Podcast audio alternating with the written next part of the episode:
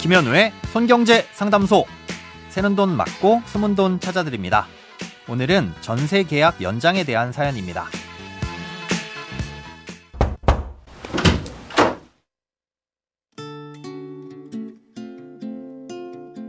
안녕하세요. 현재 전세 계약을 한 지 2년이 다 돼 가는데요. 묵시적 갱신을 하려다가 전세 가격이 많이 떨어져서 떨어진 만큼 보증금을 돌려받고 재계약을 하기로 약속이 되어 있는 상태입니다. 그런데 갑자기 회사에서 2년간 해외로 파견 결정이 났습니다. 그래서 3개월 후에는 집을 비우고 이사를 가야 하는 상황이 돼버렸네요. 이럴 때는 3개월만 계약을 연장하고 다음 전세 세입자를 찾아야 되는 것일까요? 예전에 손경제 방송에서 최초 계약 후 2년이 지난 시점부터는 세입자가 언제든 나가고 싶을 때 나갈 수 있다고 들었던 것 같은데 그렇다면 집주인께 상황 설명 후 3개월 뒤에 나가기만 하면 되는 것인지 궁금합니다. 먼저 묵시적 갱신과 계약 갱신 청구권을 사용한 갱신, 그리고 보증금을 낮춰서 재계약을 했을 때의 차이점을 따져봐야 합니다. 예전에 손경제 방송에서 처음 계약을 맺은 뒤 계약 만료가 되고 나면 언제든 세입자가 나가고 싶을 때 나갈 수 있다고 말씀드린 건 묵시적 갱신이나 계약 갱신 청구권을 사용했을 때에 해당되는 내용입니다. 묵시적 갱신은 계약 기간이 끝나기 6개월 전부터 2개월 전까지 계약을 종료하겠다는 의사를 밝히지 않은 경우 직전의 계약 내용과 동일하게 계약이 연장되는 형태입니다. 예, 직전의 계약 내용과 동일하니까 계약 기간은 2년이라고 할 수 있겠죠.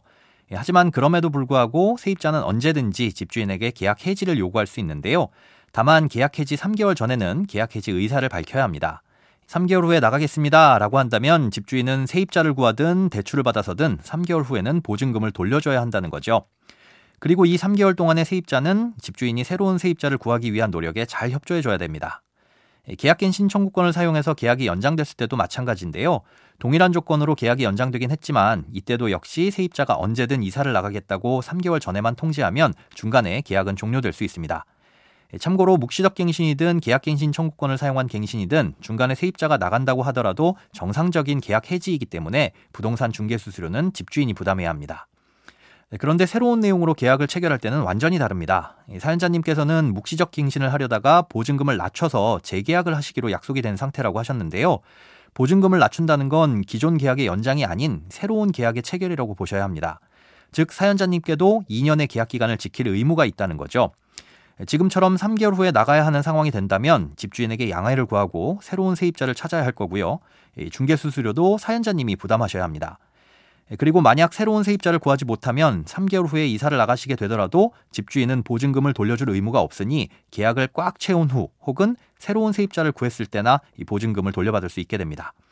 아, 이건 최근 판례에서도 확인할 수 있는데요. 보증금을 낮추면서 재계약을 맺은 세입자가 당시 계약갱신 청구권을 사용한 것으로 알고 계약 중간에 나가겠다고 했지만 법원에서는 이걸 새로운 계약이라고 보고 2년 계약 기간을 채워야 한다는 판단을 한 겁니다. 결국 사연자님 상황에선 재계약을 체결하시면 안 되겠죠. 음, 지금으로선 묵시적 갱신으로 계약을 이어나가거나 계약갱신 청구권을 사용해 연장하신 후 3개월 뒤 이사를 나가시는 게 가장 좋은 방법입니다. 그런데 재계약을 하기로 약속하신 부분에 있어 번복이 가능할지는 다툼의 여지가 있습니다. 집주인 입장에선 보증금을 일부 돌려주기는 하지만 최소한 2년 동안 거주할 세입자를 구했다고 생각했을 텐데 갑자기 3개월 뒤에 나가야 한다면 당황스러울 수 있겠죠. 계약서를 쓰지 않았더라도 구두로 약속한 것도 충분히 계약의 효력을 가질 수 있기 때문에 이를 두고 분쟁이 생길 수도 있고요.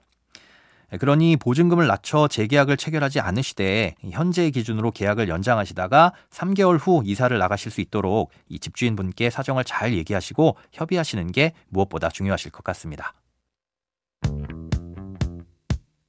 돈에 관련된 어떤 고민이든 상관없습니다. imbc.com 손에 잡히는 경제 홈페이지에 들어오셔서 고민 상담 게시판에 사연 남겨주세요. 새는 돈 맞고 숨은 돈 찾아드리는 손경제 상담소 다음 주에 다시 찾아올게요.